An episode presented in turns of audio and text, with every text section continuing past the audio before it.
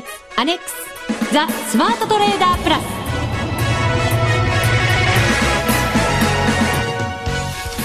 こんにちは内田まさです。この時間はザ・スマートトレーダープラスをお送りしていきます。まずは福福コンビにご登場いただきましょう。国際テクニカルアナリスト福永博之さん。こんにちはよろしくお願いします。そしてマネックス証券の福島正さんです。こんにちはよろしくお願いします。よろしくお願いいたします。お願いします第5回 FX ダービー始まりましてから2週間経ちました。はい、はい、リスナーの皆さんいかがでしょうか、うん、まだエントリーしない方は。そうですね。ね。ぜひぜひ早めにご参加いただきたいと思いますよ。今週は動くチャンスがありますからねありますよ、うん。雇用統計が金曜日に、はい。発表になりますので、ええ。それを狙ってですねまた優勝賞金3万円を狙って、はい。ぜひ皆さんもエントリーしていただければと思います。マネックス証券のホームページ詳しくはご覧いただきたいんですけれども福島さん今日日経新聞の9面、あの国際二面そうですね。そうですよね、の、えっと、左下の方に FX ダービーの宣伝がすごいちっちゃいんですけど出てるんですよ。本当だ。長官だ本当。皆さん気づきましたかね？どうなんですかね。気づいててほしいですよね。ね国際面って言ったら結構みんな見る面じゃないですか、はい。私も確実に見ますから、うんとはいえ気づかなかったんですけど。いやいやいやいや。まあ FX なんて国際面がいいですね。そうですよね,、まあそうですよね。はい、グローバルにやっぱりね、経済を見ていかなきゃいけませんのでぜひ皆さん第5回 FX ダービーバーチャル取引コンテスト、ん。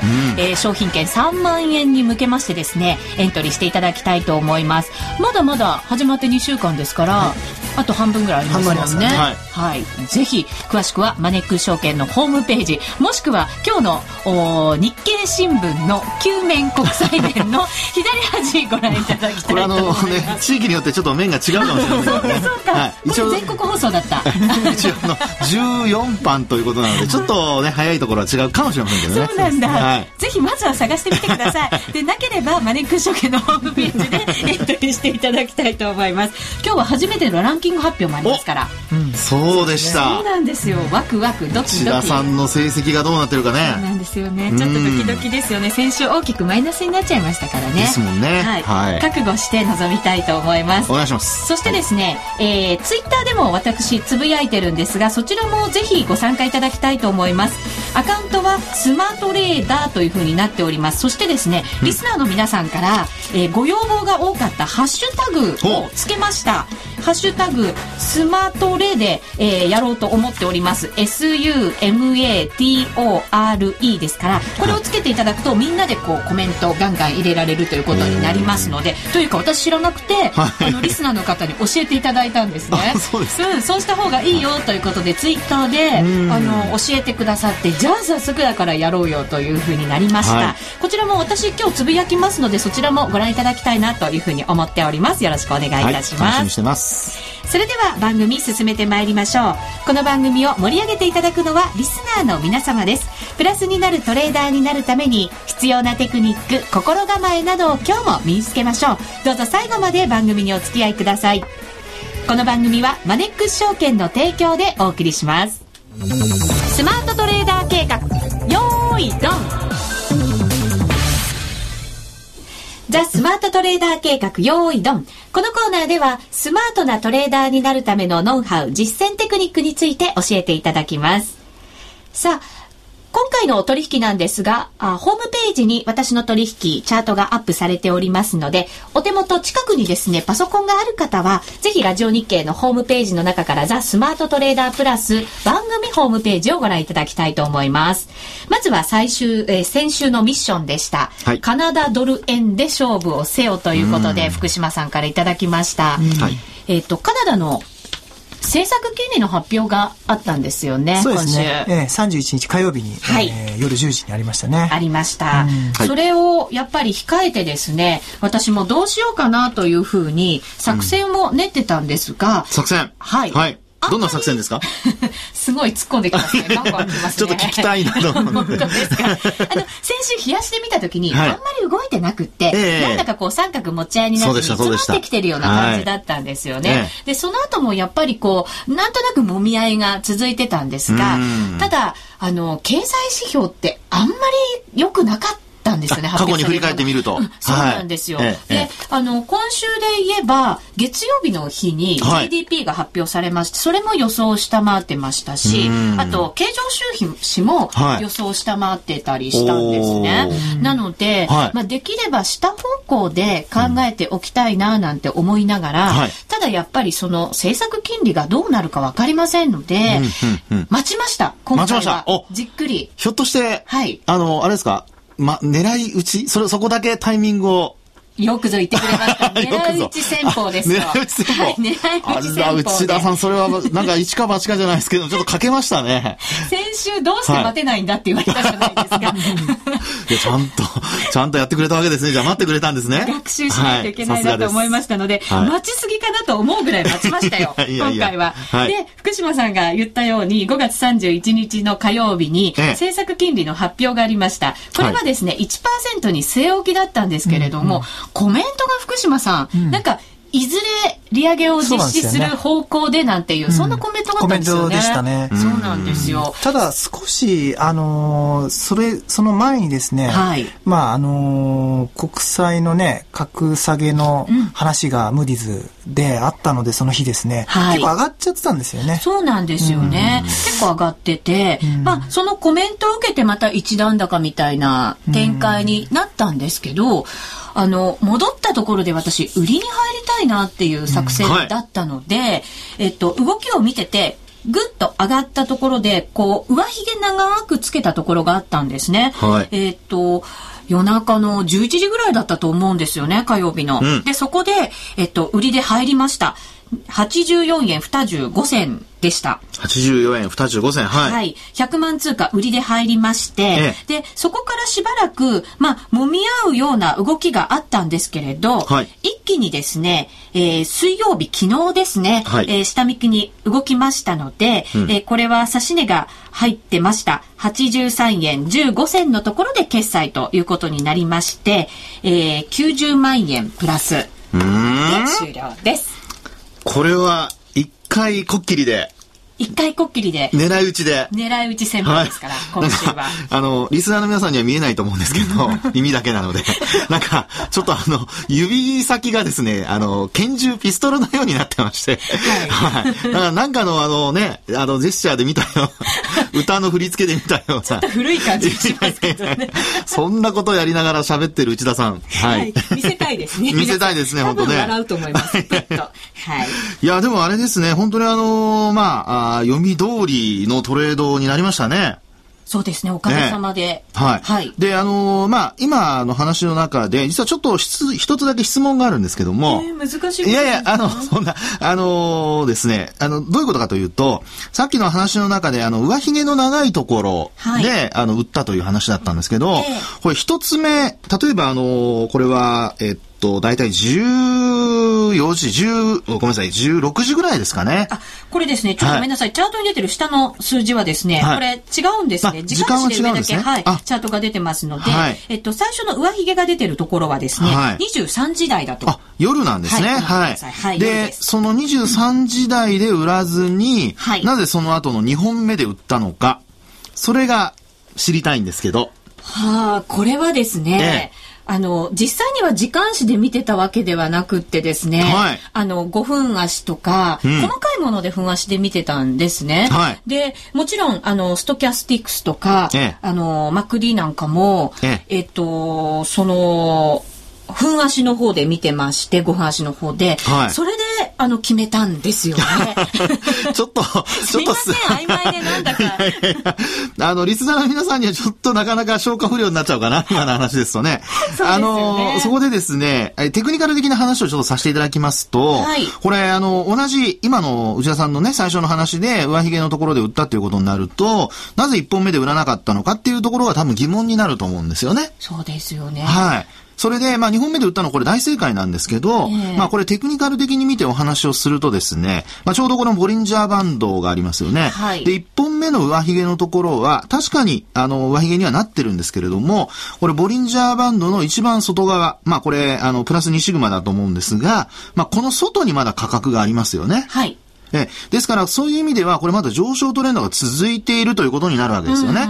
で、2本目の上髭のところは、ボリンジャーバンドのもう中に入ってきていて、はい、で、プラス2シグマを超えたところで押し返されたと。いう形ですので、まあそういう意味では、やはりボラティリティが、あの、まあ最初の上髭の時の上昇トレンドではなく、はい、えー、2本目のところでちょっとこうボラが低下してですね、えー、内側に入ってきたところで売ったっていうのはこれ大正解なんですよね。はい。結果的には。ね、でもなんかこう、はい上、上髭を長くつけても、ね、強い時ってその後の足でも、そこをこう駆け上がっていく時ってあるじゃないですか。ありますね。髭の部分を。はい。なので、やっぱり1本目の時ってちょっと怖いなって私は思ったりすることも多いんですよね。そうですね。で、1本目の時っていうのは、今話ありましたのが、これバンドウォークっていうやつで、はい、まあバンドのその上、上、えっ、ー、と、上向きにこう伸びていくバンドに沿ってですね、まあ上下に動いていくっていうような形でバンドウォークと言うんですけども、はい、まあ今回のケースはやっぱりですね、あの、プラスシグマ、あるいはこれ、あの、これティピカルプライスよりちょっと上のところですよね。うん、これ移動平均線になるんでしょうかね。えー、ちょうど、あのーまあ、ローソク足の方が、だいぶその内側に入ってきているっていうところですよね。はい、で、この、やっぱり内側の、内側に入って、で、なおかつ、その価格が横ばいになっている。で、えー、これ、内田さんの話にあったように、その次に陰線がドーンと落ちてきているので、これ良かったんですよね。これがもしですね、あの、まあ、もう一回上に伸びるようですと、それこそバンドウォークがまた続くということになりかねませんので、はい、まあ、そういう時にはやはりロスカットしなきゃいけないということになるんですね。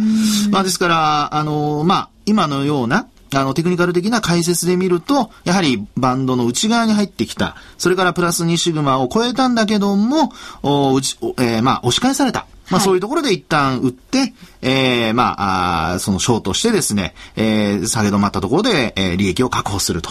まあ、そういう戦略、なかなか、これね、良かったんじゃないかなと思いますね。エントリーのタイミングは、じゃあ、OK だったと。OK です。はい、バッチリです。ありがとうございます。はい、狙い撃ち戦法大成功 ですね。なんかね、ちょっとなんか、僕の世代ですと、あの、山本なんとかさん思い出しますけどね。それはなんか、私とは世代が全然違いますね。残念ながら。いや、でも、振 り付けは同じような振り付けでしたけどね。そうですかレトロな感じでした。レトロな感じでした。はい。そうでしたか。はい、失礼しました。はい。はい、福島さん、いかがですか？えっと、えー、テクニカル的にはもう福永さん今おっしゃったとこ通りで、まあ、すごいいいタイミングだったのかなと思うんですけども、はい、で実はあの、あの、まあ、一回千、千万、あ、100万通貨売ったタイミングから、えっ、ー、と、次、えー、決済してるタイミングっていうのは、丸一日ぐらいですかね。そうですね。ちょうど。近くありますね。うん、で、6月1日のちょうど夜の、えー、10時あ、9時半、10時っていうのは、実はもう一個大きなイベントが、カナダじゃなくて、アメリカであってですね、うん、えー、ちょうどアメリカのその ADP の雇用発表で、はい、あの予想より大幅なこう悪い結果っていうのが。10万人ぐらい少なかったですからね。ねうん、あ、これでガンって下がったんですよね、昨日ね。もしかしてそれもやっぱりね今ねちょっとね疑問に思ったんですやっぱそれを知らずにこのタイミングで売ったんだなっていうのは今分かったんでそういう意味で言うとちょっと残念だなっていう。今言わなきゃ なので、やっぱりそのイベントがあることを、やっぱり考えながらトレードしていれば、それはそれでもっと、あの、意味のあるトレードだったのかなっていうふうに思ったので。そうですね。なので、そういう意味で言うと、あの、結構来みたいなまた形になっちゃうので、はい、利益幅はね。利益幅ね。そうなんで。なのでまあそういったところも、やっぱりカナダは隣の国ですし、えー、すごいアメリカの経済指標の影響って非常に受けやすいので、そ、ね、こもあの注意しないといけないのかなっていうところですね。はい、特にアメリカのなんかこう、うん、景気にちょっとこう暗雲立ち込めてきてるような感じがありますから、そうですね。うん、カナダはまた要注意な通貨になるのかもしれませんね。そうですよね。はい。えー、以上、ザ・スマートトレーダー計画、用意ドンでした。マネックス証券に口座をお持ちのお客様に朗報です。皆様のご要望にお答えして、株式手数料の一部を大幅値下げいたしました。5月2日から最大93%オフで105円からに。比べてみてください。業界でも屈指の最安値水準になります。また、まだマネックス証券に口座をお持ちでない方にビッグチャンス。今なら春の新規口座開設キャンペーン実施中。マネックス証券で検索して、まずは資料請求を。マネックス証券でお取引いただく際は、所定の諸経費などをご負担いただく場合があります。お取引いただく各商品などは、価格の変動などにより損失が生じる場合があります。また、お取引いただく各商品などは、価格の変動などにより投資元本を上回る損失が生じる場合があります。お取引の前には必ず、契約締結前交付書面などをご確認ください。マネックス証券株式会社、金融商品取引業者、関東財務局長、金賞第165号。ザ・スマートトレーダープラス。今週のハイライト。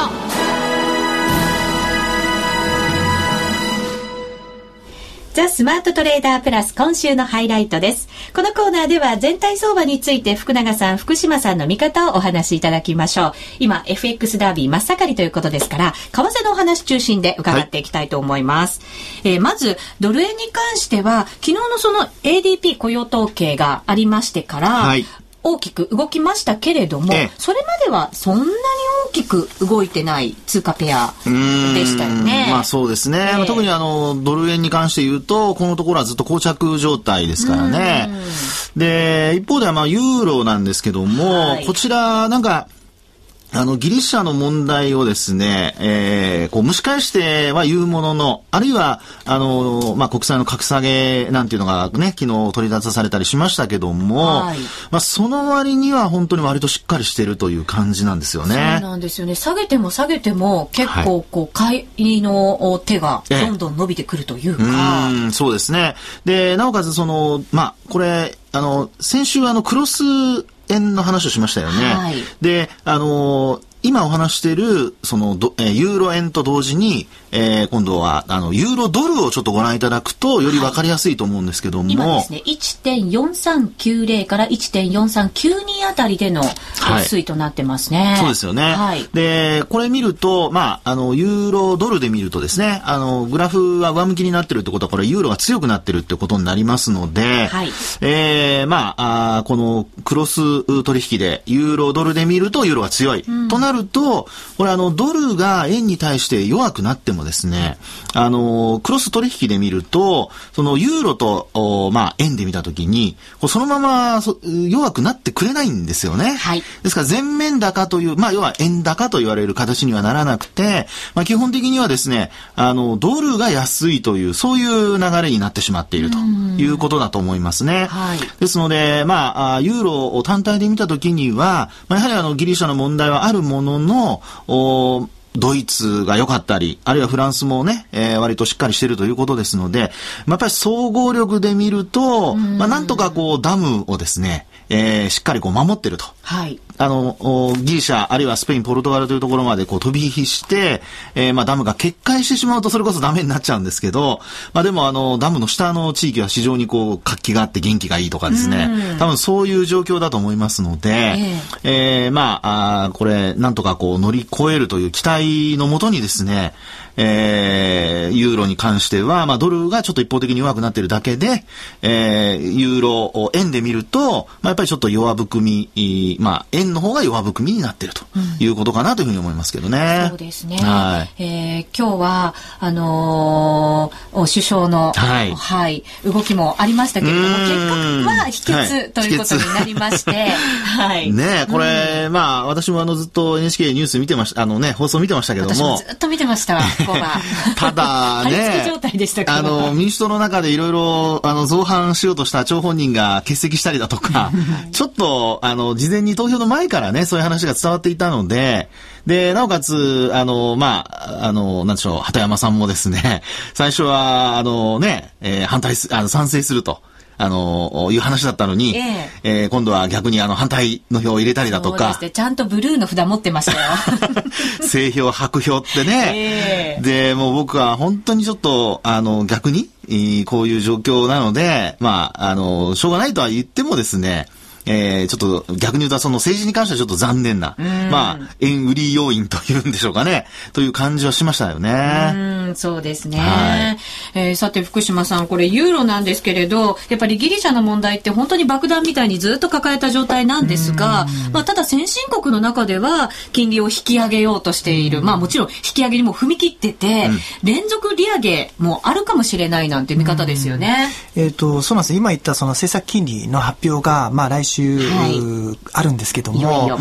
そこであのポイントになるのが、実は、えっ、ー、と、おとといですね、あの消費者物価指数のあの速報値5月のがあるんですけども、えっ、ー、と、2.7%。うん、これインフレ率で、えっ、と、ECB としては、えっ、と、確か2.0%がちょうど安定的でちょうどいいとい。うことなので、はい、4月も2.8%なので、えー、まあ大きく上回っている状態だと。まあ、ただそのさっき言ったそのギリシャの債務再編問題のところがどうなるかわからないと。いうところで、えー、まあちょうどそこの、そうですね、えー、具合のちょっと網引きをしているような状況で、えー、ただもう来週はおそらく据え置きだと思うんですけども、えー、まあ7月以降もしかしたら、えー、利上げする可能性っていうのがあるかどうかっていうのを多分こう、あのトレスさんが、はい、あの少し話すると思うのでそうですね、まあ、そこがポイントなのかなっていうふうには思うんですけど、まあ、そういうのを、まあ、織り込みに動いてる強さみたいなものが見られますよね。うん、であとあのちょっと実はですねあの3月のえっ、ー、と、震災後の、えー、3月17日にこう思いっきり下げてる日があるんですけども、はい、そこと、えっ、ー、と、5月の中旬に1回下げてるところがあるんですけども、まあ、そこで一応、あの、ラインを引くと、えっ、ー、と、一応支持線ができるんですけども、はい、今その支持線にこう乗ってるような形で、こう悪いニュースが出てもその支持線上でなんとかこう踏みとどまっている状況になっているので、で、かつ、まあ75日移動平均線も、えー、まあ上向いてる状況なので、まあやっぱりあの福永さんもおっしゃるように、あの少しユーロの方が、あの円と比べると強い方向に行ってもいいのかな、というふうに思いました。離れるかどうかですよね。結果どうなるかわかりませんけど、あの、まあ、本当にあの、ドルが弱くて、ユーロが今、福島さんおっしゃったように、まあ、一応上昇トレンドに乗ってるとなると、まあ、結果次第ではですね、もう一回ちょっと上に行く可能性も出てきますもんね。そうですよね。はい、ギリシャの件も、なんとなく出てきそうな、今週末にも、まあ、6月中にもなんていう話ですからね。ですね。まあ、ただ IMF がね、実際にどういうふうにこう支援をするか、IMF が支援をしないとドイツはあの支援できないというようなことも言われたりしてますからね。はい。まあ、そのあたりも含めて、やっぱりちょっと国際情勢、あの、為替のやっぱトレードする上では、あの、まあ、全方位網って言うとちょっと大げさですけども、あの、全体を見ていかないとなかなかね、えー、難しいかなとは思いますね。はい。続いてはこのコーナーです。みんなで参加今週のミッション第5回 FX ダービーザスマートトレーダープラスハイ今週のランキングから参りましょう。パチパチパチパチ。パチパチパチパチ。拍手していいのかな？まあ、実行委員長の福島さんから上位者のお名前を読み上げていただくことにいたしましょう。えっ、ー、とですね、実際にですね、ちょっとこう、本名で入ってるんじゃないかという方もいらっしゃるので、その方々は、えっと、アルファベットで頭だけ、はい、はい、言わせていただこうかなと思いますので、ご了承ください。はい、それじゃ発表します。お願いします。はい。1位が、はい。えー、これ本名で入っちゃってますので。そうなんですよね。えー、あの、アルファベットで言いますね。えー、NM さん。はい。えー、なんとプラスの1300万円。素晴らしい。1300万。ねこれでも名前から見ると女性なんじゃないか女性思ったりもするんですけどね。わかりませんけどね。わかりません。あくまでも私の推測です。それから第2位、なんと、えー、ハンプティ・ダンプティさん。おー、久しぶりです。久しぶり。また上位ですよ。また上位ですね。えー、プラスの690万。はい。はい。それから第3位が X さんで620万。X さん。はい。おめでとうございます。はい、ここまでですかね。ですね。はい。あと、じゃあ、お名前だけ。そうですね。じゃあ、10位まで発表します。えー、第4位がいいともさん。えっと、第5位が F、えー、Y さんですかね。FY さん。はい。第6位がアリスさん。で、第7位が FX 白熊さん。うん、第8位がどんぐりさん。えー、第9位が唐辛子さん。それから第10位がフクロウさんと。うん、で、フクロウさんがプラスの370万円。はい。素晴らしい2週間で。本当ですね。皆さんしっかり稼いでますね。そうですね。まハンプティ、ダンプティさん、前回の第4回目のダービーも、確か3位以内入ってましたよね、最後。ね、上位にいらっしゃいますよ。素晴らしいですよね。はい。こちらランキングはホームページにまたアップをいたしますので、はい、えー、その他の方々もご自身のランキング位置などをご確認いただければと思います。うんはいさあ、それでは、私の順位も一応。あら、あらら、自分から来ました、今日は。一応ね、一応。前回はちょっとね、あのー、聞きたくない。いやいや、あの、リスナーの皆さんからもですね、なんかちょっと先にもう、あの、ね、始まる前にリグっちゃうんじゃないのっていうような、ね、利益確保したんじゃないのっていう感じでしたけど。前回は、はい、えっと、先週は74枚のマイナスで、マイナス推移しておりました。はい、今回は、はい、今回はどうでしょうか？福島さんお願いいたします。はい、えー、内田さん、ウッチですね。はい。ウッチ。えー、なんと、108位。おおー !108 位。108位。はい。プラスの、うんと、なんだろうね、37,997 円。プラスだ。ですね。すごい。内田さん挽回してますね。そうですね。先週マイナスでしたから。はい。はい。いろんな山あり谷ありを今週も見ましたよ。はい。でも前回70万円ほどマイナスで、今回90万円プラスなのに。計算が合わないとか言いますか、もしかして。いやいやいやいや、あの、単純にね。まあ、いろいろ、あの、隠された私にもですね、いろんな、あの、取引があるわけです。うちの秘密が。そうなんですよ。ここで暴いちゃいますか？やっていきましょう。女性のね、秘密は、はい。大きくマイナスになったんですけど、それを今回は取り戻して、なんとかプラスになれたんで。というかもう、取り戻すのに必死でした。まあでもね、それをですね、これまではなかなかこう難しかったのに、今回やりましたね、狙い撃ちで。そうですね。狙い撃ち戦法、なかなかいいかもしれません。ぜひ皆さんもおすすめです。やってみてください。さて、今週のミッションも福島さん続けていただきましょうか。はい。えー、今週はやっぱりですね、明日、ビッグイベントありますので、はい。どっちにしようかなと思ったんですけど、うん、あのー、米ドル円でいきましょう。うん、はい。米ドル円ですね。ユーロドルでもよかったんですけれども、はい、ユーロドルってあの、スプレッドが3ピップスで、あの、ドル円は2銭なんですね。はい、なので、まあ、ドル円の方がいいかなと、うん。ちっちゃい方がいいです。すごくちっちゃい方が。助かります、福島さん。ありがとうございます。はい。まあ、明日雇用統計で ADP も良くなかったですから、はい、雇用統計良くないんじゃないのってやっぱり見る人多いですよね。うん、そうですね。どうなんですかね。もうすでに、こう、ある程度、こう、悪い方向で予想されているところっていうところ。そうですね。まあ、ただ、あの、まあ、事前の予想がほぼ、あの、えー、雇用統計の場合ですね、えー、っと、ADP と同じで、だいたい18万人ぐらいの予想だったんですよね。はい、で、結果が3万8000人のプラスということでしたので、えー、まあ、次第にですね、ちょっと数値が若干、こう、減ってきていると。18万からもっとちょっと減ってくるんじゃないかという話ではあるんですけども、ただそれが3万人になるとか5万人になるっていうことは多分ないと思いますので、まあ、そういう意味では、あの、前回もそうだったんですけど、ADP の数値が悪くても、あの、雇用統計数値は良かったですからね。はい、あんまりその、ADP の事前のその数値だけをもとに、えー、考えると、おまあ、逆の方向に行っちゃう可能性もあるかなというふうに思いますけどね。はい、現在、レートが80元92銭から94銭ぐらいですね。今日はこの81円を挟んで、はい、まあ、神経質な動き、このままもしかしたら雇用統計までは、ちょっとこう小幅な中で神経質な動きになるのかもしれませんね。そうですね。まあ、80円割るとですね、これちょっとあの、ドル円に関しては、あの、節がなくなりますので、まあ、そこだけちょっと要注意ですね。はい、わ、はい、かりました。以上、スマートトレーダー計画、用意ドンでした。ということで、あっという間にもうお別れのお時間ですよ。あら、本当だ。ね喋りすぎましたね。さあ、あっという間の30分でございました。ぜひまだエントリーしてないよという方は、マネックス証券のホームページから FX ダービーエントリーしてみてください。お願いいたします。ということでお相手は、福島正と、福永博之と、内田まさみでお送りいたしました。それでは皆さん、また来週この番組はマネックス証券の提供でお送りしました。